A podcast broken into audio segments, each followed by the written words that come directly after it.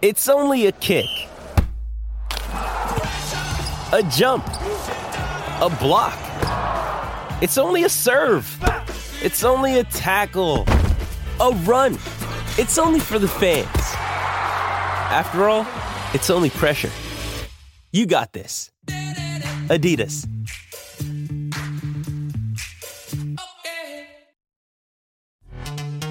This episode is brought to you by Pepsi Wild Cherry. Pepsi Wild Cherry is bursting with delicious cherry flavor and a sweet, crisp taste that gives you more to go wild for. Getting wild may look different these days, but whether it's opting for a solo Friday binge watch or a big night out, everyone can indulge in their wild side with Pepsi Wild Cherry. Also available in Zero Sugar. So grab a Pepsi Wild Cherry and get wild.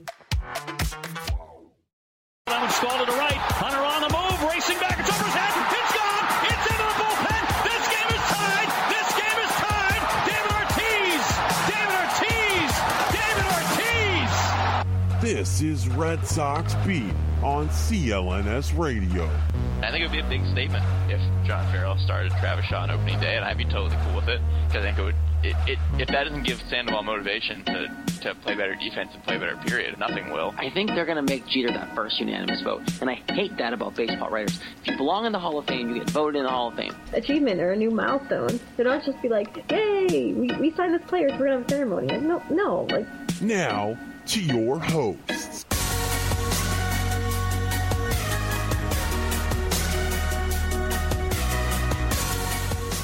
All right, Red Sox fans, welcome in another edition Red Sox Beat here on CLNS Radio. Of course, we are brought to you by SeatGeek and Blue Apron. If you're using the promo code RSB for SeatGeek, you'll get a $20 rebate on your first ticket purchase. Of course, it makes it easy for you to get tickets to any of your games. Uh, they do all the work for you, so you're just going to have to find the lowest deal they have for you, um, and it saves a lot of time. So use that promo code RSB as well as, of course, Blue Apron. If you go to blueapron.com backslash Red Sox Beat, you get three free meals for free as well as free shipping. Uh, so again, go, go to that link now and, and give you those three first three meals.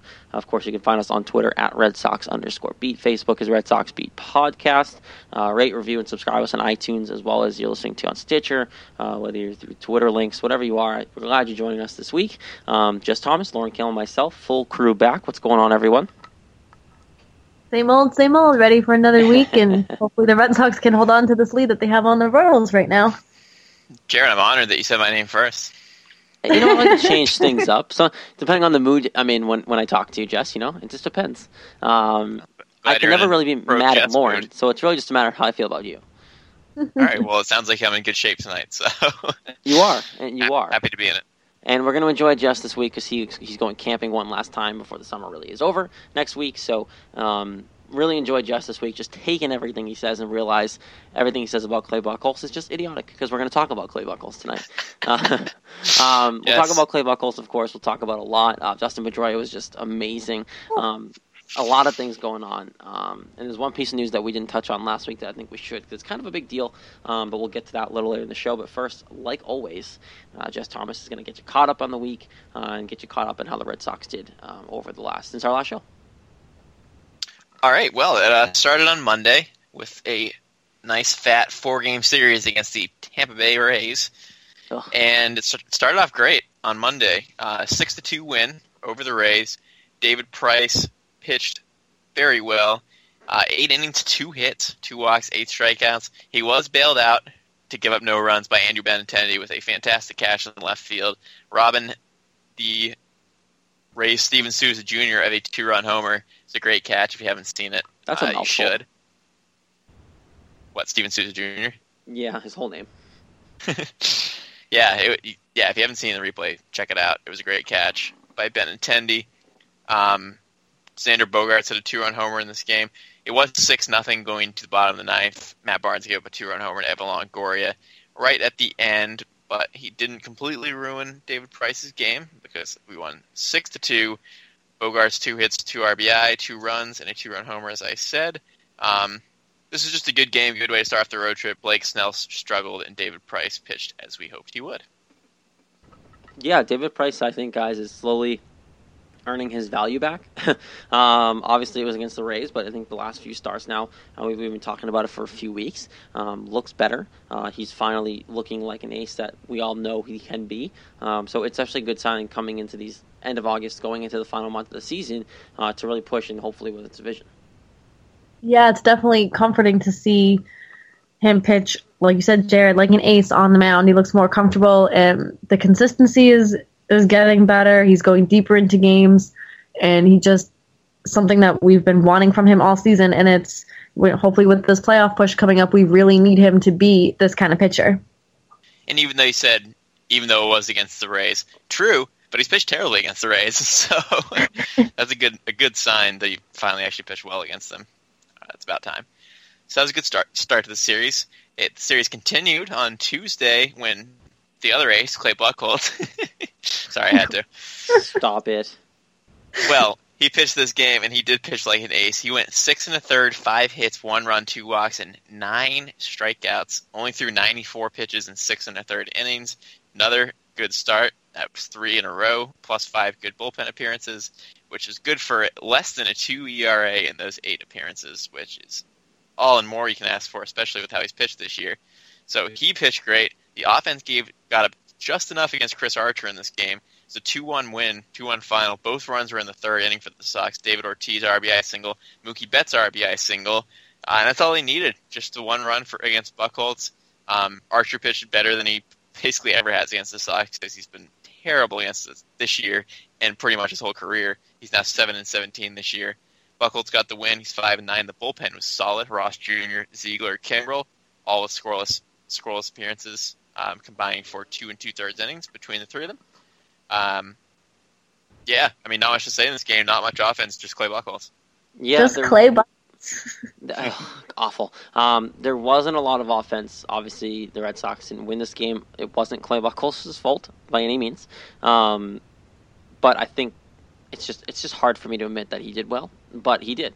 Um, he pitched well, I think. But I think um, him doing well these last couple games, especially this one too, um, it's more of just a scenario where he had some pressure taken off him. I think that earlier in the year, we'll I mean we'll get into Clay Buchholz a little bit more, but I think earlier in the year when he didn't get put on the DL with the phantom stint because he admitted he wasn't hurt, um, really helped him because it took the training wheels off and kind of didn't let the Red Sox coddle him.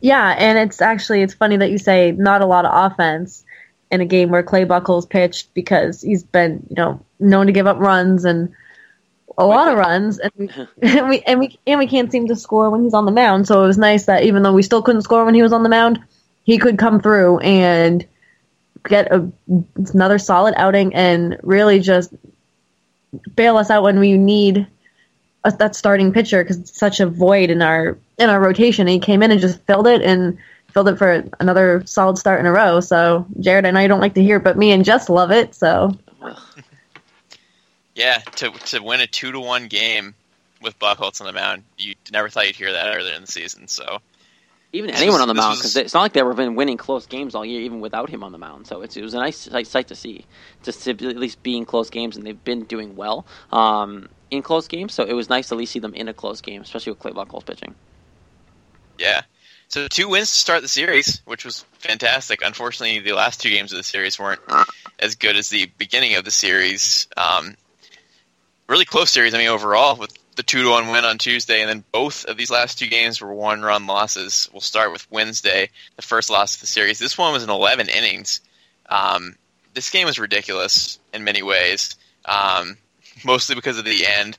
But first of all, David Ortiz hit his 30th home run of the season, which made him the oldest player ever to hit 30 home runs in a season, passing Ted Williams. So before I finish with this game, let's hear it for Ortiz. Woo! Yeah, David.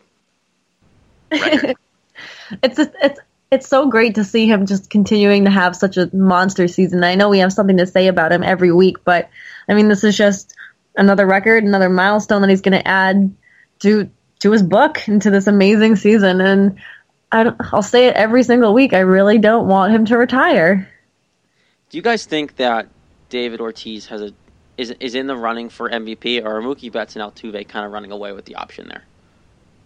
No, I think he's still very much, very much in it. His numbers haven't gone anywhere. Yeah, no doubt. I think it's going to be an interesting last month, month and a half, and then especially for that MVP race, I think it's going to be very interesting to watch and see how David Ortiz continues to produce, and even Altuve and, and Betts too. As much as Betts may deserve it, the fact that Ortiz is still doing it and his numbers are still as incredible as they are, and another 30, 100 season and average way, way above 300, up at 320 right now, and how many 41 doubles, everything he has. It's I'm sorry, he's right in it, and to be that close to it in your final season at 40 years old, especially after having the career he's had, doing this in your last year when you've never won a regular season MVP, that would just be the most magical thing if he actually won it. It would be great. Be am- honestly, honestly, I'm rooting for it. I still I am want it to too. happen. And it's it's funny to think, you know, he has 41 doubles, and he's a guy who doesn't run very well. And I I still think I think 41 doubles is, is a lot for somebody like him, who's not very a very strong base runner, and he's still Fine. put, he's got some triples too. Like he's just doing it all this season. He's, they said on the radio tonight if he could actually run, he'd probably have like 55 doubles right now. Oh, that's crazy. That's he just can't insane. What's what's the most? Did didn't I hear somewhere the most for a single season is 63? I think. like Yeah. in the history of the league. Yeah, I, Yeah, I he's gonna come close to that. Yeah, he's not gonna be far from that. And if he could run, he probably would have the record in his final season. It's crazy. Oh, that'd be just so. It would be so so perfect if he won MVP. I really hope. I don't. You know, even if maybe Altuve's numbers are a little more crazy or whatever, I don't care. Get it's the guy's last season. I, I'm sorry. You got to look at that too. With the season he's had, this is not even close. Hundred percent. Not even a contest. The best season that anyone's ever had in their final season. There's no no question about that. I don't care. I mean, you're probably right. It's just a matter of doesn't. No, I am mean, right. Oh, I guess that you're probably right. There's no there's no way in hell that anyone has had this good of a season or last season. There's yeah, but does that no mean way? th- the biggest thing is, and I agree with you in the sense of he deserves it, but does that mean that because it's the best final season someone's had, it's the best season if when worthy of the MVP? And that's the argument of where that comes in. I think it's worthy, obviously, and we want him to win, but like, who, who's Yeah, if you look not at the to say that? Who's not to say that Mookie Betts should have it over David Ortiz or Altuve? You know, it's just it's going to be a tight race all the way through. It's going to be intriguing to see how all three of those guys play down the stretch, especially for Houston, who isn't really a good team. If it wasn't for Altuve, that team would be down the dumps. Well, if it's if it is super close at the end, it's like literally like could go either way. Why wouldn't you give it to the guy who's retiring, who's had an incredible career? You know, if it's that close. That's true. Yeah, I'm with I'm with Jess on this one. I think if you know numbers are close and if numbers are there and Ortiz continues to do what he's doing, I don't see I don't see why he wouldn't get it. And nothing, not taking away from Altuve and Betts, but no, they're young. They still have plenty of years ahead of them to get an MVP season. Right. And Ortiz doesn't. Obviously. Exactly. he's got a few um, about a month, what a month, six weeks left, something like that. right. If Altuve goes on a tear and hits like 400 for the season, like raises his average like 35, 40 more points, gets the Astros in the playoffs, we don't make the playoffs. All right, then we can then we can have a discussion about it. But if it's anywhere close, I'm sorry. Especially especially if we're better than them, that's a big difference too. So I really hope we make the playoffs and they don't. Very passionate about this, guys. You are, you you are. That that's okay. Oh, I good. mean, Altuve's down to 355. He's dropping. Yes. He's down to You're like, he- 355. Think how dumb, dumb that sounds. Yeah, but all right. Ortiz is first in OPS 1.037. No one else is above the 1,000 mark. Slugging, he's first, 629. Uh, on base percentage, he's sixth. Average, he's ninth. Doubles, first. Home runs. Uh, hey, I never, I never said that he didn't deserve it. Home I'm runs just saying is there's a case for the other guys as well. RBI, fourth. I mean, his numbers So do he's the top. talking. He's top ten in like the major categories. almost every category. Right. so, what do you want? That's all I'm saying. I want an MVP award. yeah, me too. Let's go. All right, so enough of that, but that's where I stand. um, continue with the recap. Sorry for the, uh, the little side thing there, but I felt a need, so I really felt a need. So, in this game, um, he hit his two run homer, got his 30th. Uh, Sox were up 3 nothing on Betts RBI single. Unfortunately, a 3 2 lead took us all the way to the eighth inning when Evan Longoria hit a home run in the eighth inning off Rick Porcello. He was dealing before that. He'd gotten through seven and two thirds, eight strikeouts, and unfortunately, just one bad pitch in his final inning. He'd thrown like 115 pitches at that point. Threw a ton of pitches for the game. Um, and I guess I left him in just a little bit too long. He got up the home run, went into extra innings. We went all the way to the 11th inning. Heath Hembree was on, and the uh, Kevin Kiermaier hit a, hit a ground ball to first base, and the throw went to Hembree. It was right in his glove, and he just completely dropped the ball because of Kiermaier's speed. He was safe. Hembree threw home to get Luke Maile out, and he was going to be out too. The throw was there in time also, and Sandy Leon dropped the ball. So two drop balls in the 11th inning of a game you were up three to two in the eighth inning. This was a tough loss. We really could have used this one. I would say probably deserved to win the the Red Sox did play better, and it was a frustrating loss, especially a. Oh, I hate the one run losses more than anything, especially in a game like this. It's just it's frustrating, and when you think that, or when you know when you watch the game, the Red Sox played better overall, and we lose like that to a team like Tampa Bay, it's just a tough one to swallow. Yeah, it's tough, and obviously we're used to them losing close games. It's just the way they lost this game. Um, it wasn't like it was a hard fought game. They just couldn't come back or anything like that. Like it's just ugly baseball to lose on. And we've been playing so well uh, up, up to this game too, also, and just to lose on an error. And this was the third game this season that the Red Sox have lost on an error. That is terrible. Oh, that's that that's so bad. For as yeah, good of a team as this, for as good of a team as this team is, they've had some very strange losses. I thought we were past this crap though. Like, obviously the the weird things happen in baseball, but like this is beyond weird. This is an error that could have been avoided. I know to have two drop balls on balls that normally. I mean, the one at home plate that's a toss up because you know those happen sometimes. They don't happen sometimes, but.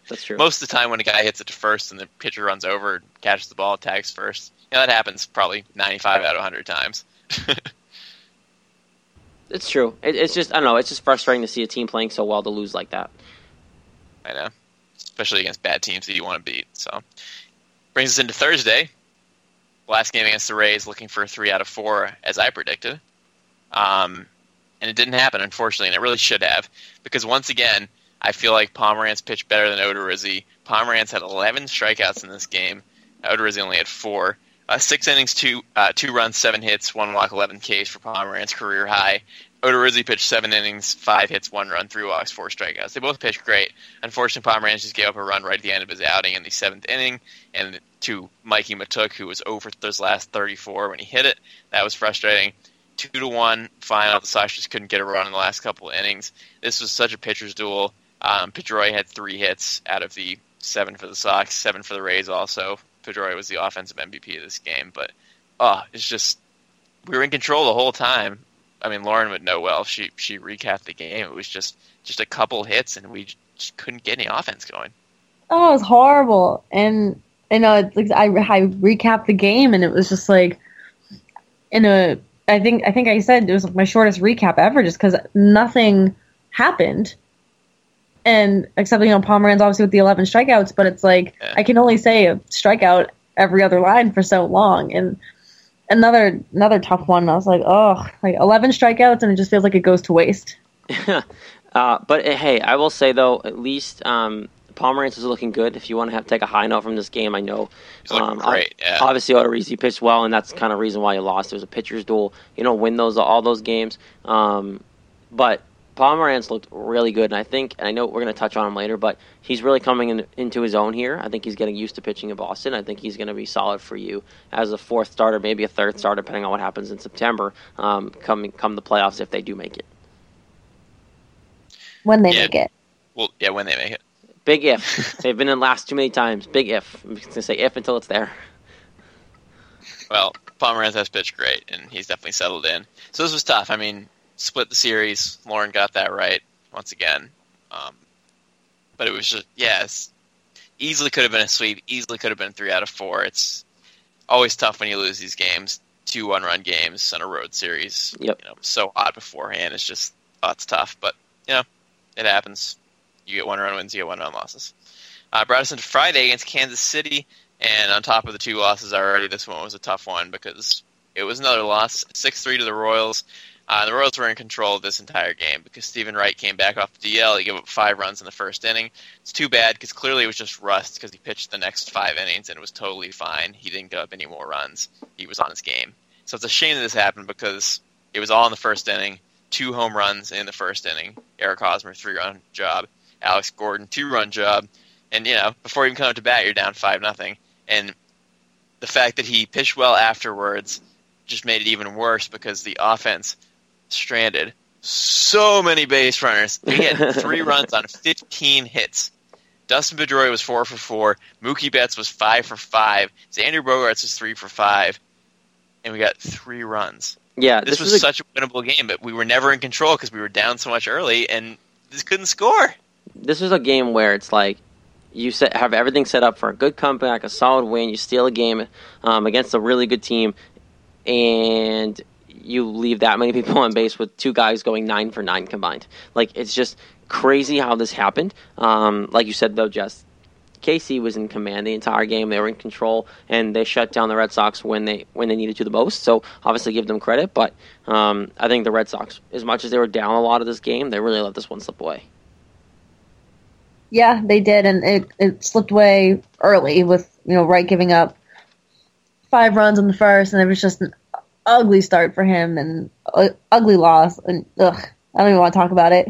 As frustrating as the two games against Tampa Bay were, this one was the worst because, like you said, Jared, you got two players going nine for nine. You get 15 hits, and you and you're down six to two in the ninth inning. Like, come on, that's Can't- that's more frustrating than anything. You can't say you lose that many of those kind of games when you have two guys combined nine for nine with the team having 15 hits and you still lose by three runs.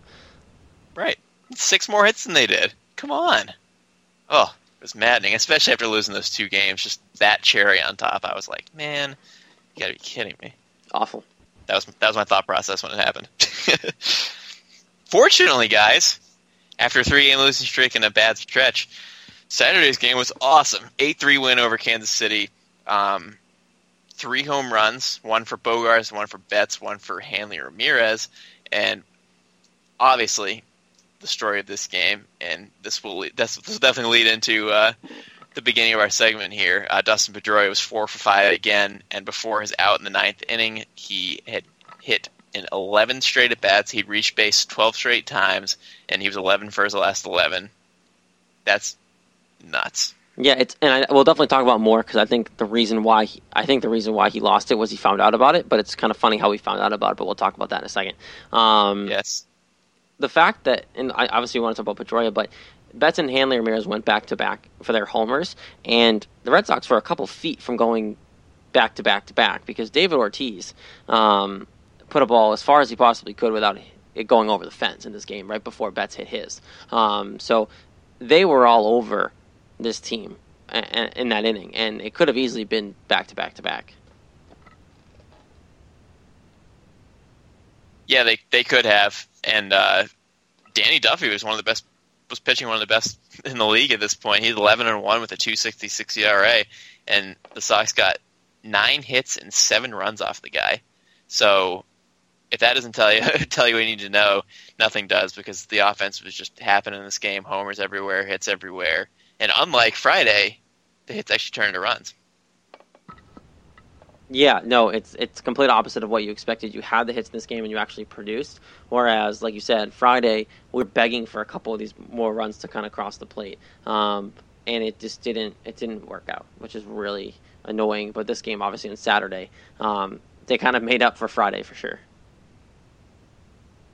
Yeah, and that was it was nice to come back with a win after those two losses, and it was nice to the offense and just sol- just good solid game. I enjoyed that game.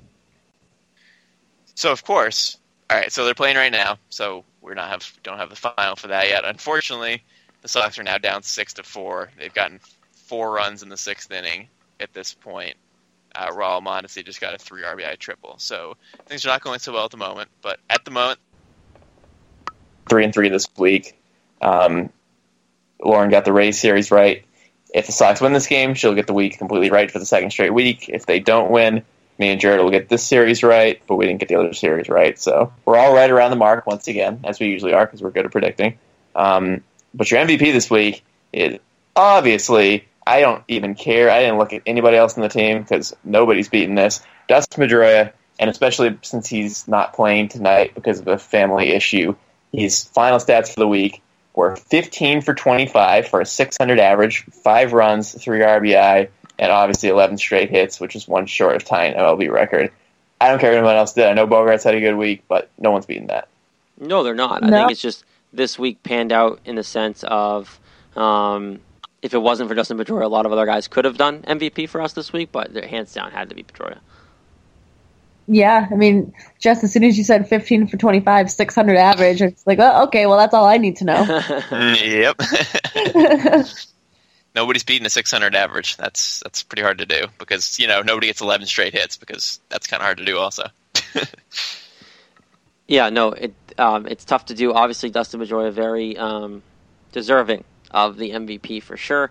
Um, there's your recap for the week. Uh, of course, lovely to always, always from Jess Thomas. Um, sadly, you will not get that recap next week because he's not here, and if I try to do it, it just doesn't work out too well. So You know what though? You are pretty good at it. I've been impressed the couple times you've done it. we'll just get a general recap. We don't do too in detail. We just kind of talk about everything. But um, I pre- I'm impressed that you complimented me. I will go. I'll take that.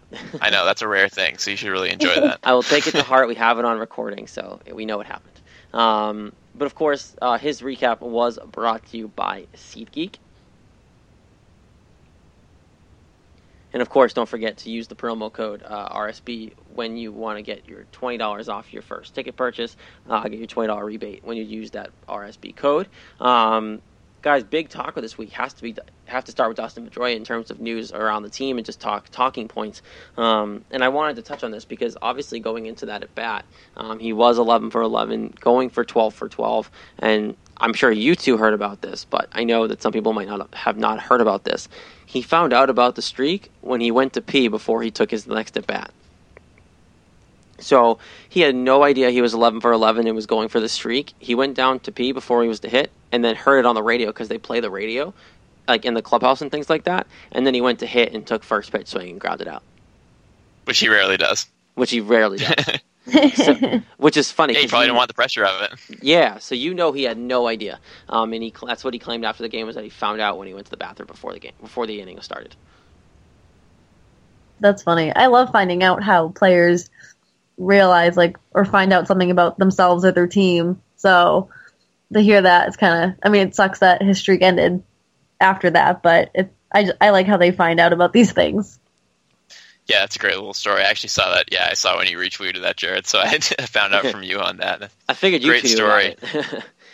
Yeah, no, you you wrote the news to me, so thank you. You're welcome. Um, yeah, that was that was hilarious. But you know, those those streaks do put pressure on you, and you would have thought that he'd think he was pretty close to it because he's probably aware that he's hitting the absolute crap out of the ball right now. So I don't know if I believe him. I believe him that he doesn't know exactly what's happening, but he knows how hot he was. That's for sure. And uh, are you guys ready for me to go on my 25 minute rant about him?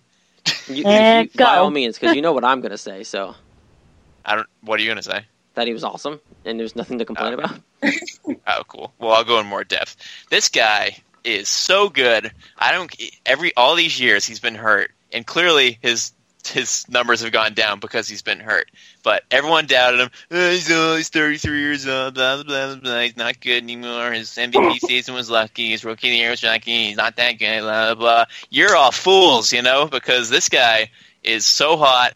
He hits the crap out of the ball. He's hitting all line drives such solid hits. His outs are solidly hit. He's so locked in right now, and they're missing him right now in this game that's happening currently because he's not playing. And this, he's hotter than the sun right now. He's nothing he's doing is weak. Everything, strong hits, great defensive plays, so many singles, big hits. This guy is on absolute fire, and anybody who doubted him should really look in the mirror and consider their life because everyone how could you not know that this guy was going to absolutely destroy the ball this year because he's healthy he feels good i don't care how old he is this guy's in good shape and we knew he could do this so i am really putting a lot of shame on all these people who doubted him because this guy is freaking awesome done and rant.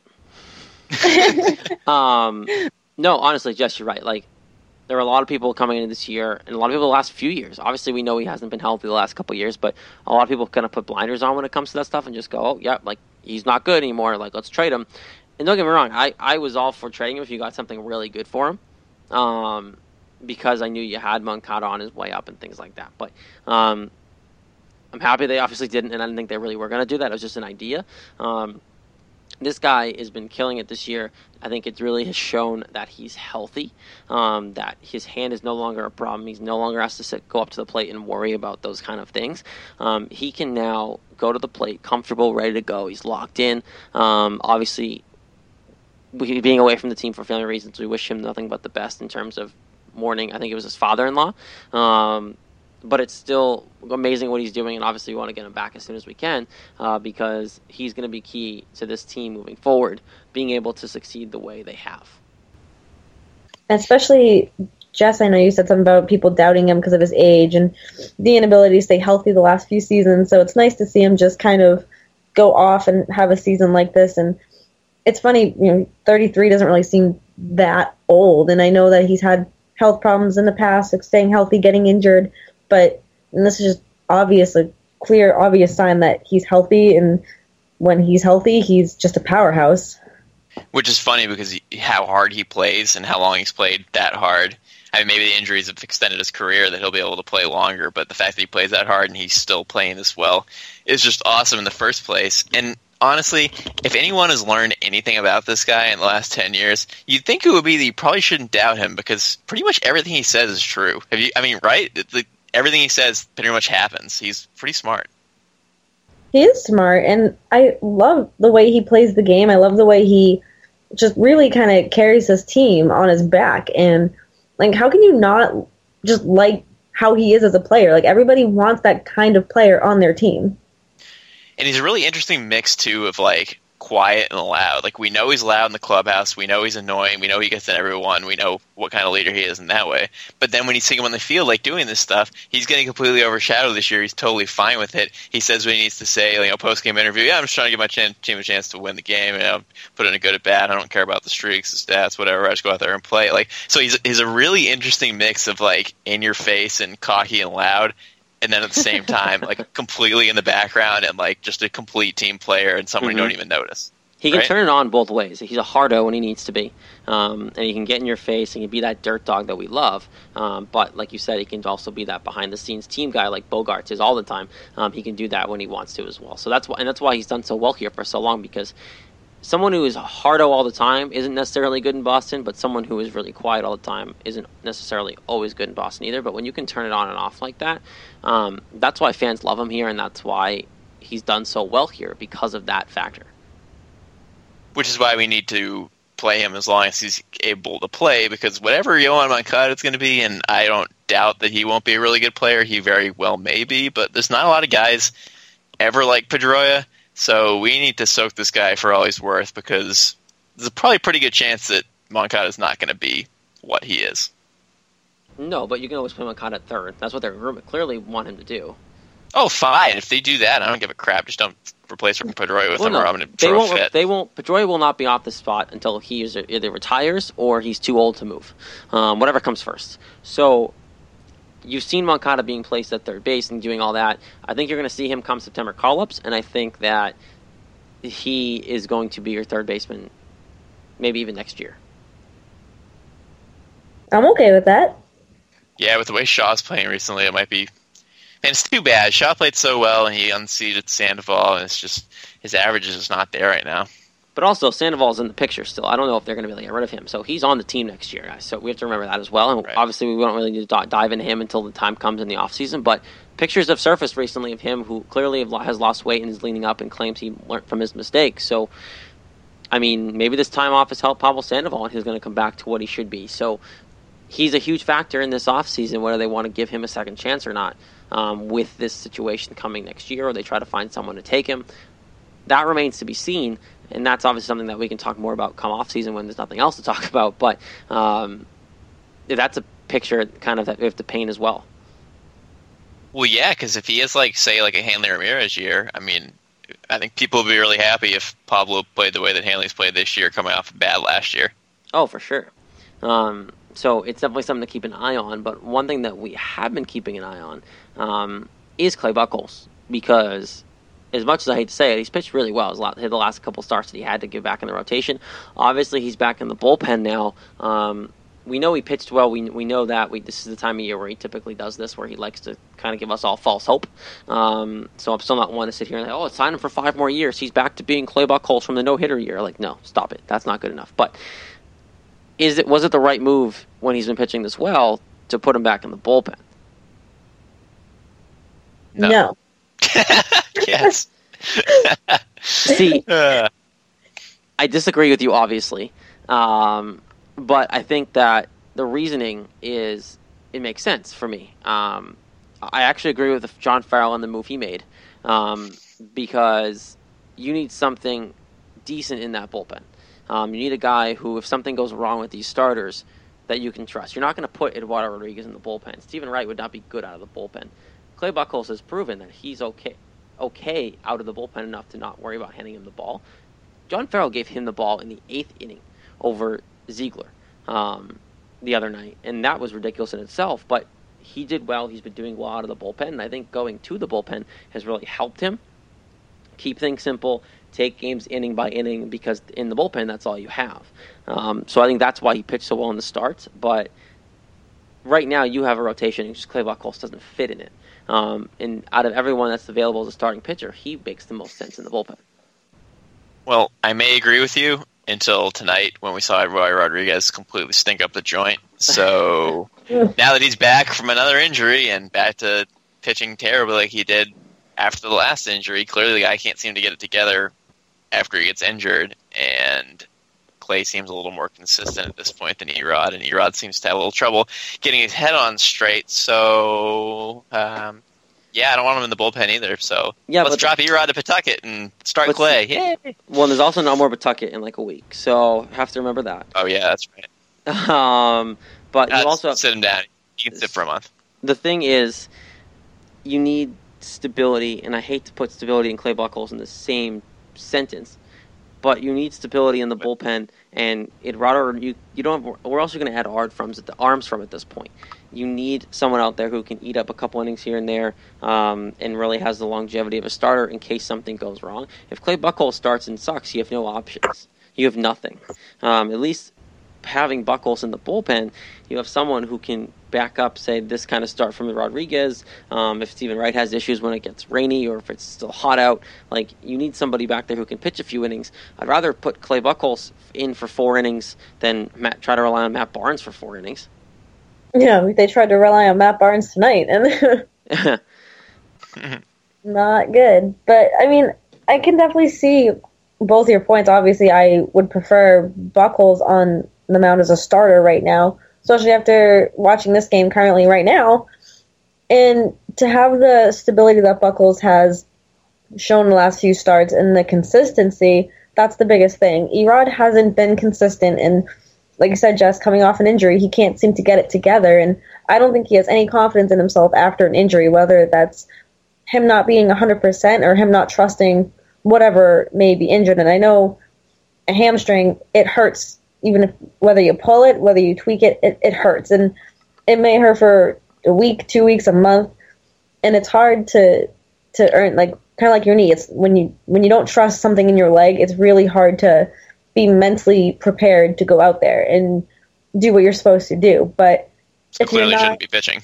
right, exactly. So if, if you feel that way, you shouldn't be out there. And it's that this could have been a game where Buchholz could could have pitched and could have gone. I mean, it could have gone the same way it's going now. It could have gone tremendously better. We we won't know, but just with the consistency Buchholz has shown, I would want him on the mound over Erod or and it's nice to have that backup. Like you said, if the weather gets bad for Wright or one of our starters just kind of implodes, kind of like tonight, it's nice to have Buchholz in the bullpen for that. But I'd rather have him go eight innings than go three innings. There was This is just music. This is music to my ears to just hear us talk about stability and consistently consistency and Clay Buchholz. It's all in the same sentence. You don't know how happy this is making me. I can hear the smile in your voice. Yeah, Yes. you're like smile. I can hear you smiling. That's how happy I know you are right now. Um, I am. It's like but- gold.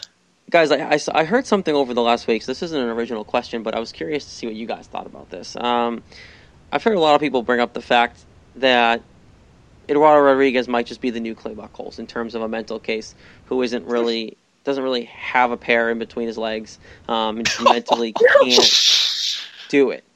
Um, and it kind of makes sense when you think about it. Like Eduardo Rodriguez tells somebody last minute that he doesn't feel okay to pitch, and it was something that was kind of minor, and um, like things like that. He mentally checks out. He's not mentally tough.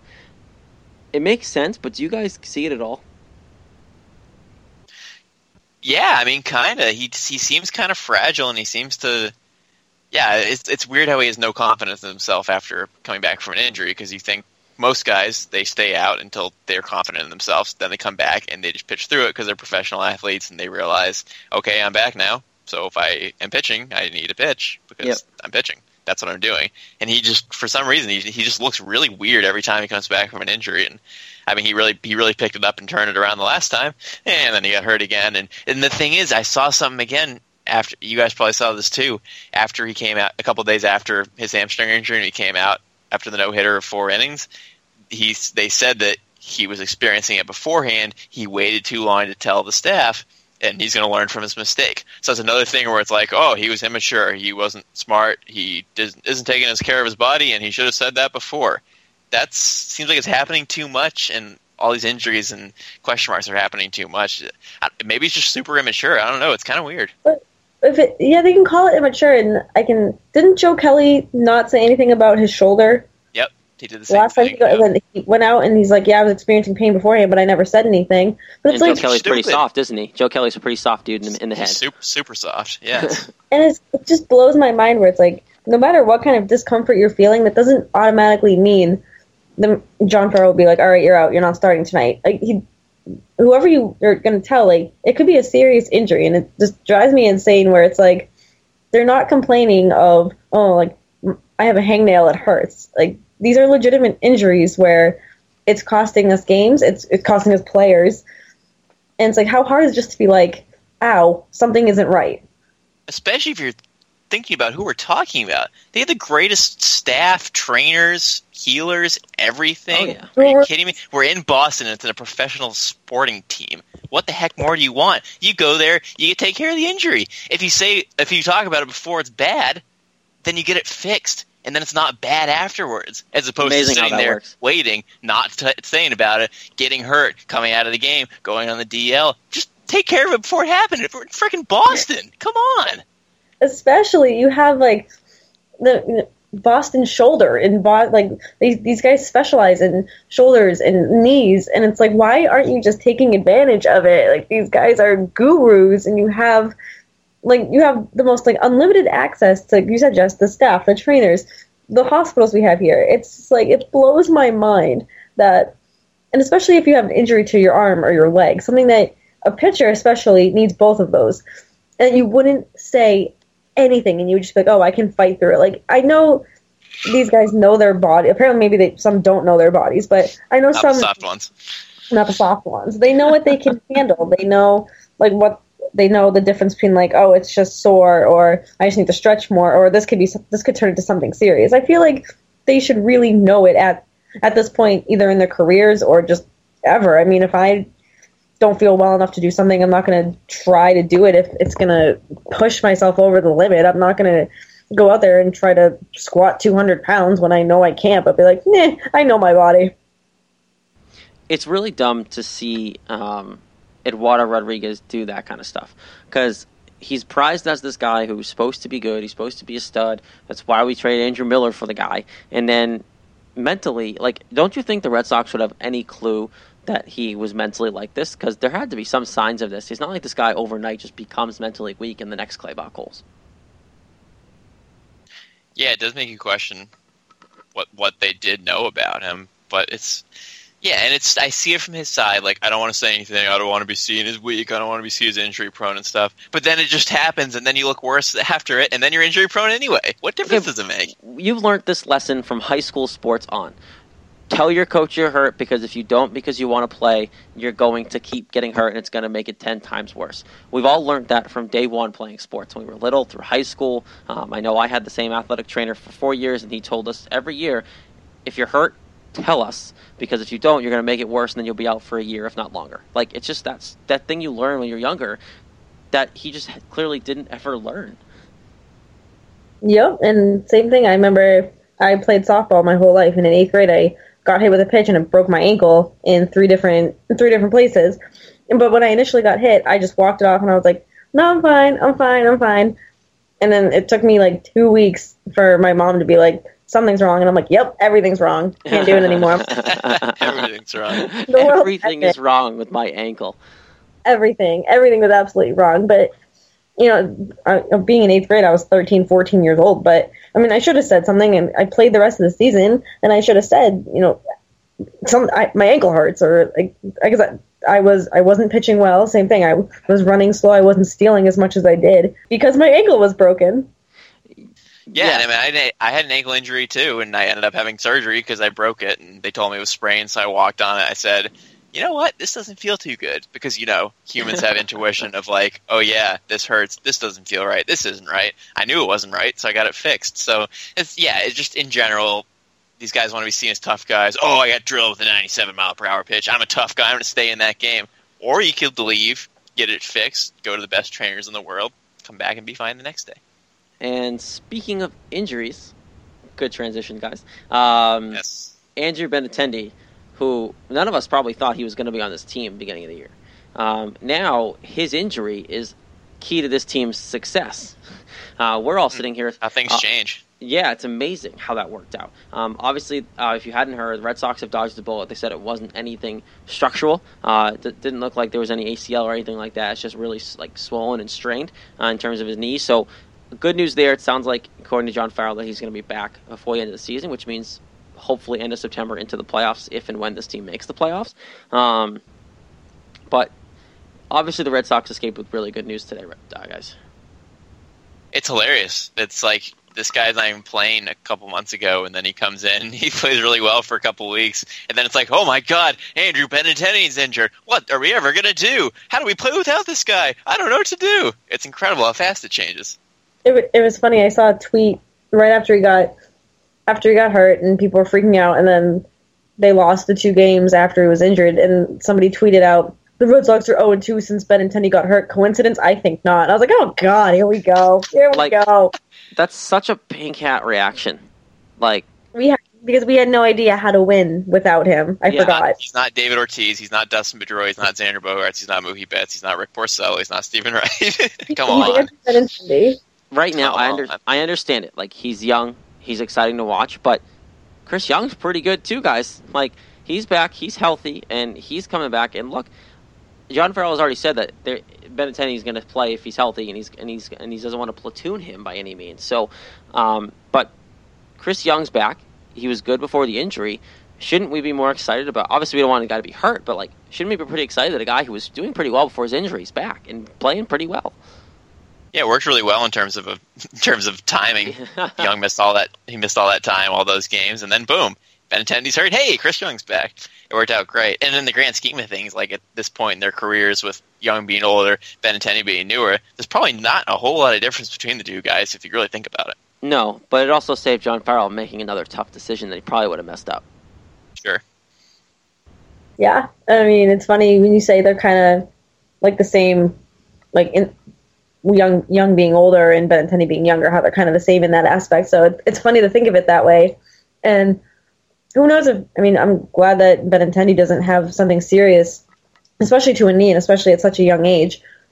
But it's um, it's just it's crazy how so many people jumped on the on the bandwagon, which is fine. Like he he was he's did amazing for the few games he was able to play for us. But who knows? He could have just if he continued to play, he could be on he could be in a slump right now, and people just are so quick, which is fine. Like I, he's he's been so much fun to watch. Absolutely a joy to watch. But people are just so quick to to blame him almost for like the Red Sox losses. It's like, oh no, it's it's not it's not his fault. It's John Farrell. Yeah, it's like I w- yeah, exactly. Everything's John Farrell's fault. Really, I was, it really is. I was more worried when he got hurt. I was more in the thought process of like, oh no, he's hurt. Like it's too bad. Like he's just came up like right at the beginning of his career. What a shame it would be to get some really horrible injury that would take ten months to heal. That was my thought. Not oh my god, we're not going to win games anymore because Benintendi's out. You know? Yeah, I was like, I hope that's not an ACL because I mean, I thought it was his ankle. I can Yeah. watch that a hundred times over. That looked like it, he rolled his ankle, and then, but what, what was reassuring the whole the entire time was that he walked off the field. That was I was like, I wasn't like, no, we're gonna lose games. I'm like, okay, he walked off the field. He's gonna be okay. Yeah, when I first saw it too, like obviously it looked worse than it was, but um, my first thought was, okay, let's see how this kid bounces back from a serious injury. Maybe maybe we have to wait till spring training to see him again. But you know what? Like, let's see how this. Let's see what the kind of mental makeup this kid's got. Yeah, exactly. Anybody blaming this i- any losses on the loss of him or they're a way worse team because he's hurt and stuff. I'm sorry, he did not play long enough to know that in any shape or form. No, absolutely No. stupid. D- definitely not a good um, excuse for saying anything about Andrew Benintendi and those people who don't watch the team every day. Um, one thing that I think is something that we didn't really touch on yet, but obviously you had tho- those four games against Tampa, and obviously just recapped them earlier in the show, but we didn't really touch on how disappointing it really was to only take two from a Tampa Bay Rays team where you might you, you really had the opportunity to take at least three, if not four, um, from that team. Um, obviously, not a terrible road trip still, but overall, they should have done better against the Tampa team that just isn't good. Yeah, and this is the thing with the Red Sox; they can beat really good teams, but they lose these games to to bad teams, and they lose them. It's either like a blowout or the the one run losses that we saw last week. It's never like a seven to seven to five, seven to four. It's like fourteen to two or a two to one. Yeah, it's and this kind of stuff's so weird. It's such a fleeting feeling because coming into the last two games of the trip against Tampa Bay, the Sox were seven and two. They could have gone nine and two if they won those last two games, which is incredible. As it happened, they finished at seven and four, which obviously any before the trip you would have said, "Oh, that'd be Oh, an of course. incredible road trip." Afterwards, you still say, "Wow, that's a really good road trip," but you have that sour taste in your mouth because you lost the last two games. So it's like it's weird how that works. Like it was still a really successful road trip and a challenging road trip in all those different cities, but the fact that you lose the last two games, you're just kind of like, uh, Especially wasn't so where good, you know? have two games that are really close. Um, you won on Tuesday night, like we talked about earlier. Then you have that game where Ortiz hit his 30th home run, had that big game, and then that tough loss with the error, of course. And then you have Pomeranz pitch so well in the pitcher's duel, and you can't win that game either. And it's like these are kind of games that you're going to have to win within the next month to really to win this division because now Toronto's been lights out. Um, they won again today on Sunday, so you realistically are going to be probably two games back after this weekend, and now you got to win every close game you're in because you got a month left um, before you have to really start thinking about who you're playing in that one game wild card. Yeah, unfortunately, all the games are important. So when you lose one run games on drop balls and errors and one hit against a guy who hasn't gotten a hit in a month, those are the ones you want to win. And unfortunately, it's baseball. Losses do happen. But when you have the game in control, you really got to lock it down. Yeah, you really do. Yeah. In the next, you know, the next six weeks is going to be huge for them, and there's really no room for error. No pun intended, but eh. there's Oh, you- oh, you totally intended that. You intended that fun, yeah. no You pun meant intended. you were thinking about that while we were talking. Like you were trying. yeah, to I, I wrote it down. It's, it's I wrote it down and everything, so I would remember to say it. but you know, these these next next six weeks are going to be huge, and it's especially if the Blue Jays are going to keep winning, then we need to step up our game and keep winning too. Yeah, oh for sure, and they they haven't stopped. So I think really right now the way Baltimore's looked, and um, I, th- I think it's going to be us and Toronto fighting for that division. Um, guys, I wouldn't be shocked if the standings held pat the way they are, and you're playing Baltimore in that one game wild card. Um, Ooh, that'd be fun. and that'd be fun. And I don't know if I really want to deal with that because I hate playing Baltimore for some reason, but um, Hey, we beat them both games in the road trip. we did. You are correct there. So it would be a fun one game, um, but I just don't want to deal with that. I'd rather just win the division and be done with it. But um, either way, obviously we have a month left to really see where this goes. But one story that I wanted to make sure we got to because we didn't last week, and just made sure it was in the notes last week. Um, we didn't get to it. Um, it was, it was a story in the Herald um, about John Henry, um, and he basically supported John Farrell. He's standing behind John Farrell. He knows they're getting criticism. He's getting criticism.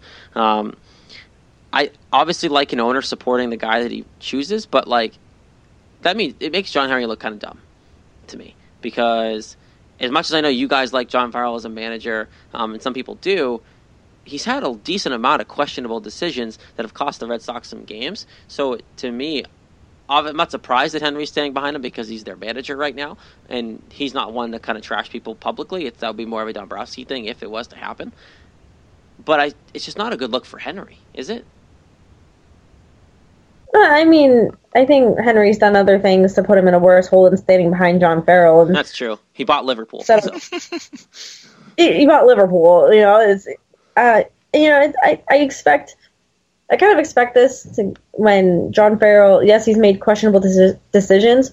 I could see if John Henry will come out and be like, say something on the opposite end of this. If the Red Sox were were not in a pennant race or looking to make a playoff push, if their record was reversed, I think Henry wouldn't have made the comments he did. Um, but I think it's it's you can make the case to stand behind Farrell because of the record because and I know like I said, I know there's been questionable decisions, but every manager makes these kinds of decisions and I mean I'll, I'll stand behind my manager if he's if this is gonna be how it's gonna be for the rest of the season, I'll stand right behind him. No, I understand what he's saying because he said that the criticism of, of, John Farrell was, quote, mainly a radio and internet thing. And I totally see what he's saying because I've said that in past shows where, like, the team is well over 500 and all the fans, all the radio, all the, you know, all the bloggers, everybody has been crapping all over him. And there's a negative aspect to the team because those people are doing those things. But like he said, and like anyone could notice, the team and the management and all that, nobody's really said anything about how he's done. They all seem to be in support. It's just all the fans and all the people who just talk constantly and people who do shows like us and everything who've constantly been crapping on every single thing he does. So it makes sense that he would say that because on I mean, no, I don't like John Henry. No one really likes John Henry, but it kind of makes sense what he's saying. Yeah, it does, but like at the same time, what media story, like what media craze or like rumor or something doesn't start with us here in the media, you know? Because Right. think about you think this, you would like know that, yeah. Like think about transition. Just I hate again. I, it's a Red Sox podcast, but think about Bill Belichick and the Patriots. There's no negativity in that locker room. There's nothing gets out for the most part unless they want it to get out. Um, but who nitpicks anything about the Patriots' offensive line or anything like that more than people on the radio who talk about it every week? Who talks about David Ortiz having a slump, even though he doesn't this year? But like, who talks about Steven Wright being terrible in weather? Who talks about Clay Buchholz being a joke nine times out of ten? Like, it's the media who starts these stories. always- That's what it's their job. Like that's what they're paid to do. So Yeah. I understand why John Farrell's saying that's where it starts, but of course that's where it started because where all stories start. Yeah, no, you're right. I guess what he was he was just trying to clear up the fact that the team doesn't think Farrell's bad, just all the fans and everybody talking about it does.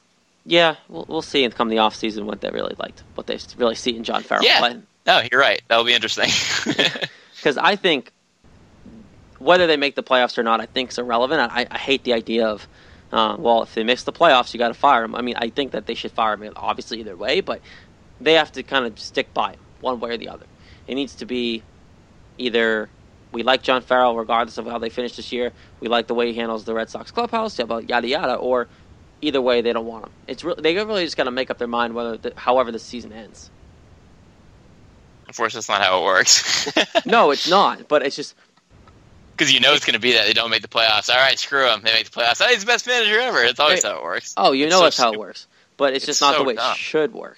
Um, because shouldn't. it's easier to fire a manager than it is a whole team. When that's I've said that all the time. It's just in sports, it's easier to fire a coach or a manager than to fire your entire team and start over because you can't do it. So that's kind of where this team's at, and that's where all teams are at. So it's just it's something to keep an eye on, um, and it's really tough, but I think they're going to work it out for sure. Um, of course, that's all your Red Sox news. Uh, of course, that is brought to you by Blue Apron. Um, we, all, the three of us, use Blue Apron, and it's of course their mission is to make incredible home cooking accessible to everyone. Blue Apron achieves this by supporting a more sustainable food system, setting the high standards for ingredients, and building a community of home chefs. Um, of course, it has a huge impact on the community as well as on the household. Um, cooking together builds strong family bonds. Research shows Blue Apron families cook nearly three times more often those who spend a lot eating out or high end grocery chains can now spend under $10 per person for a healthy, delicious meal. Um, guys, we, we say it every week, but we do mean it. Like, Blue Apron's super convenient, um, and it, all the food's fresh and it's delicious.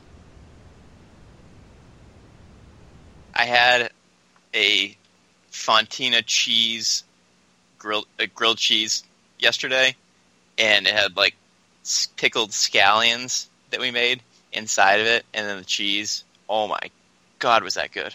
Wow, that sounds so good. That sounds amazing, It- actually. It didn't even look like it'd be that good when you were looking at it, and then you ate it, and you're like, "Oh God, I couldn't get enough of it." I wanted to eat Bridget's sandwich too, but you know, also, so I let her, I let her eat her own sandwich. But Oh, God, it was man. good. That's oh my God, it was amazing. I haven't I haven't tried that, but I did see that that was in the box this week. So the good to know that you really really like that. So Oh my God, hundred times out of hundred. For less than $10 per meal, Blue Apron is going to deliver seasonal recipes along with pre portioned ingredients to make delicious home cooked meals. Whether it's Japanese ramen noodles, white caught Alaskan salmon, or heirloom tomatoes, Blue Apron is bringing you the best in food. Of course, they're bringing you variety. It's very flexible and it's easy as well. And you can check out this week's menu and get your first three meals for free with free shipping, of course, by going to blueapron.com slash red beat. Uh, you will love how good it feels and tastes to create incredible home cooked meals with Blue Apron. So don't wait again. That's blueapron.com slash red beat. Uh, Blue Apron, a better way to cook. Um, Jared, you make of- that food sound really good. My don't God, I? I'm sorry. I, I you're have you're a good spokesman. You have a very talking about that taste and about that that food and that mm, that salmon and oh man, you make it sound good. I'm starving. It's like almost 11 o'clock at night as we're recording this, and I'm, I could probably go eat some more food. But I always eat. I, I eat a lot. Like I'm my friend's garbage disposal. When they're done with their food, they put it back on my plate. So um, I No wonder it sound so good. Yeah, because I'm always hungry, um, and that's what Blue Apron's for. Uh, makes it easier for me to eat without having to worry about knowing how to actually cook because they show me how to do it. um, but before we get out of here, obviously some kind of news around Major League Baseball as well, and I think the biggest news this week has been uh, Gary Sanchez, um, fastest uh, player to 11 homers in the history of Major League Baseball. And guys, I don't know what else you can say about Gary Sanchez than just wow. yeah, I mean fastest to eleven home runs, and you think like that's a lot. That's a lot of home runs, and to be the fastest person to get there, just just let that sink in for a second. It's too bad he's in the Yankees, isn't it? I know. I just like I would Jared. You're like, what else can we say about him? I want to be like roids, but I can't judge him. Your natural Yeah, I instinct mean- is to see pinstripes and just say roids. Yep. Well, it's also weird to see a Yankees, a young Yankees player actually be good. Yeah, their farm system's yeah. never been good. so- Terrible farm system. Yeah. So yeah, 11 home runs in 23 games. That's uh, that's insane. yeah, it's it's something obviously to keep an eye on as he progresses. He's not going to keep on this pace, but it's just it's fun to see young guys who do well in the league. I know he's a Yankee, but like, who cares? They're out of it. Whatever. Um, you can root for Gary like Sanchez. Yeah, you can root for Gary Sanchez this year, and like we all love Mike Trout, regardless of how bad that team is. So it's just we root for some guys that we like, regardless of the team they're on. Um, except for Jacoby Wait, Jared, that that bad team. Didn't you say the Angels are going to win that division? I did. That was so off. that was so wrong. Sorry, I just wanted to just want to bring that back up. Now that they're 56 and 74. You couldn't wait like a few more weeks. Like, just let me have that. Um, no, I was completely off on that. Oh, Look, they got they had some injuries. They had I don't know what's going on over there, but um, They're terrible. They're they an awful terrible. team. I don't understand why because their roster is not as bad as they are playing. So, um, Yeah. but either way, I, I get it. I was really wrong, Jess. Thanks for pointing it out. Um, but uh, funny story. I guess it's really not because he got a DUI for it. But um, Jeremy Jeffress did get a D- GUI, DUI, excuse me. Um, but he also peed on himself, which is makes it so much funnier. It's like, how stupid can you be? Especially like, you know, you're going out. You know, you're going out to get a few drinks. Okay, hey, don't drive. If you're gonna drive, leave your car wherever it is. And like, there, there's Ubers, there's taxis, the- there's your feet. And there's so much you can use. You could pee on yourself and not get a DUI. you can do that. you can be drunk in your own bed and do that. Yeah, you can just sit there and just pee in your bed soak the bed, soak your clothes. And wake up and be like, "Oh my god, what happened?" Instead of waking up in a jail cell, like, "Oh my god, what the hell happened?" yeah, seriously, it's a great way to do it. It's funny actually. I uh, somebody at work told me that a Rangers pitcher pissed on himself, and I was like, "Oh, that's interesting." Didn't know who it was. Looked at my fantasy team the next day. He's on my fantasy team, and it said day, day to day, and I was like, "Day to day," and I clicked on it, and it was like Jeremy Jeffress gets a DUI, and I was like, "Oh, he was the one who pissed on himself." it was awesome. I was like, I put the pieces together. I was like, "Oh, okay, I got that stud on my fantasy team." Yes, it's really You had a really that works. good, really good day with in fantasy the other day for pitchers, and I guess just kind of like your karma for that. seriously, got to have that bad guy, the the guy who pees on himself. He's been good this year. though. He's got a lot of saves. Like, ah, it's too bad. Come on, Jeffress, what are you doing? You know how to draft them all, don't you, Jess?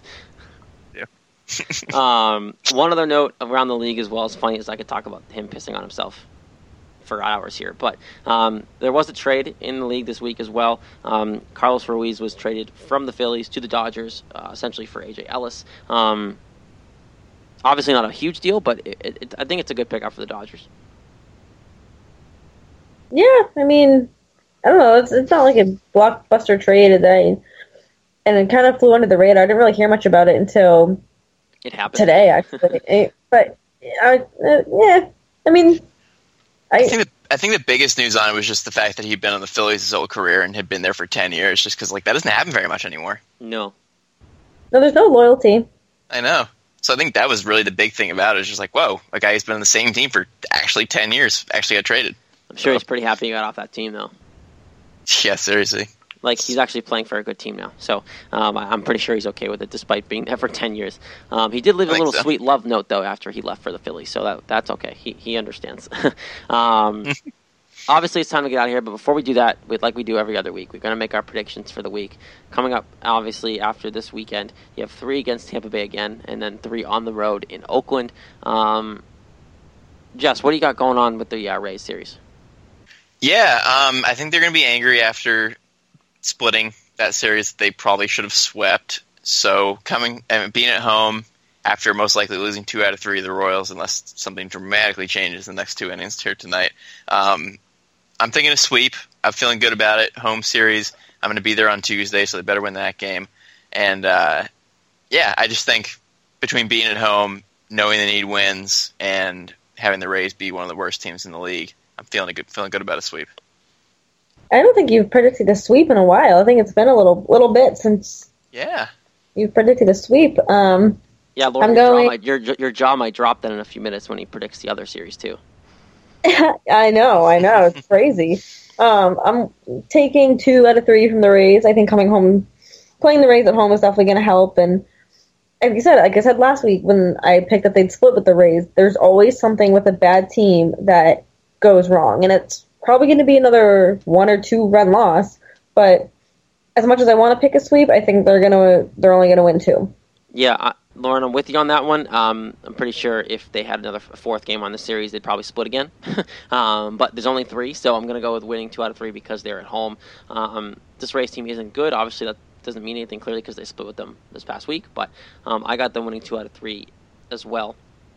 Um, and then I have them um, sweeping the A's. The A's are just god awful, and that makes them obviously for me five and one in the week. I, I think they need a week like this um, to really kind of keep up with Toronto, if not finally get closer and maybe tie them for the lead again in the AL East.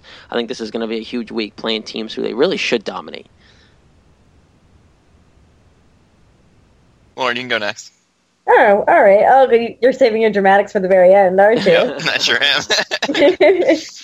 um, it's Oakland. So, and I know that not the best team. Same, same thing, kind of like the Rays, but feeling good about Oakland. So I'm going to go with a sweep for a nice five and five and one re- week.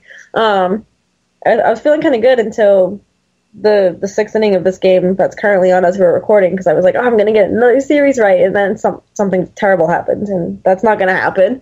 But I'm feeling pretty good about Oakland. Um, I don't know. I just think I know they're there, so it's another West Coast road trip, but I I have a good feeling about it. Yeah, I mean the Rays are worse than the A's, but it's pretty close. The Rays are 55 and 74. The A's are 57 and 73. They're both terrible. Negative 88 run differential for the Oof. uh, the Ray uh, the A's though, which is really bad.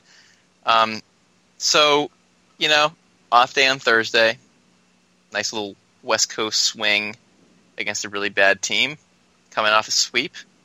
It's right, people. You probably guessed it at this point. The, uh, the dramatics of the other ones here. Uh, I'm picking another sweep. Sweep the A's as well. Six and zero against garbage teams. They're going to do what they need to do. They're going to take care of business. They're going to get a little rest in between it, and they're going to come back after they lose this game tonight. They're going to come back with a nice 78 and 58 record. We're going to be feeling pretty good then. Got to take advantage of this week. Bad Yes. teams, horrible teams. Six and zero. Count it. See, Jess, I was almost inclined to agree with you on this um, and go six and zero, but um, something always happens against bad teams, like Lauren said, um, and I just don't think the A's are. Okay, well, let's put it this way: the A's are really bad. Um, the Rays are just bad. So I'm, I picked you to lose a game against the Rays because they, if they lose against the A's, might as well just pack up and go home because you're terrible. Um, I guess so- you have kind of a point because the Rays have a worse record, but they have a 16 run differential instead of negative 88, and they play in a tougher division. So the A's are a worse. I guess far. maybe you're right. Maybe you're right. I don't know. I Either way, we're sweeping both of them. I did want to pick a sweep, Jess. So I, I understand the gut feeling there, and you're clearly going with that gut. Um, so I'm hoping you're right. I really want you to be right because a six and a week is what this team needs um, to really That'd be kind of awesome. jump, jump themselves back up. I know it's it's probably going to be two games after this game on here on Sunday Night Baseball. So um, Two and a Yeah. half games. is it, I thought- it was only a game. And never mind. Nope, you're right. It was a game coming. Because their game that. right. Because Yeah. their game happened. So it'll be two games going into this week. So obviously they need a big week here, and hopefully, obviously Toronto does some well because we're at that point of the year, guys, where we have to start doing some scoreboard watching um, to really keep an eye on the rest of the division. So um, there you go. Jess has them going six and zero. Lauren has them going five and one, uh, and I have them going five and one as well. Um, and there you go. Another week in the books here on Red Sox Beat. Of course, you can find us on Twitter at Red Sox underscore Beat, keeping you updated. Of course, don't forget about the written coverage on the site as well, led by our fearless leader on the written coverage, Jess Thomas. Uh, Lauren Campbell is part Thank of that you. as well. Um, don't forget And about Lauren the- Campbell fills in when Jessica Thomas can't do it, so give her some credit too. Uh, Woo! vice chair, vice in charge. um, so obviously, Chair. don't miss the recaps. Don't miss all the good written coverage as well to go along with this wonderful podcast. Um, that being said, this is it. We'll be back next week uh, on CLNS Radio, Without of course. without Jess Thomas, it'll be me and Lauren Campbell f- holding down the floor. We might find a third co-host. We'll see who's around if someone wants to join me and Lauren. Um, if not, it'll be the two of us yapping away um, on hopefully on a six and zero week. And Jess, I promise, if you are right, we'll give you your credit. Um, I'll call in. No, I'm just kidding. And Lauren will hold me to that. I know she will. So, um, for now, though, for Jess Thomas and Lauren Campbell, I am Jared Scally. This has been Red Sox Beat here on CLNS Radio.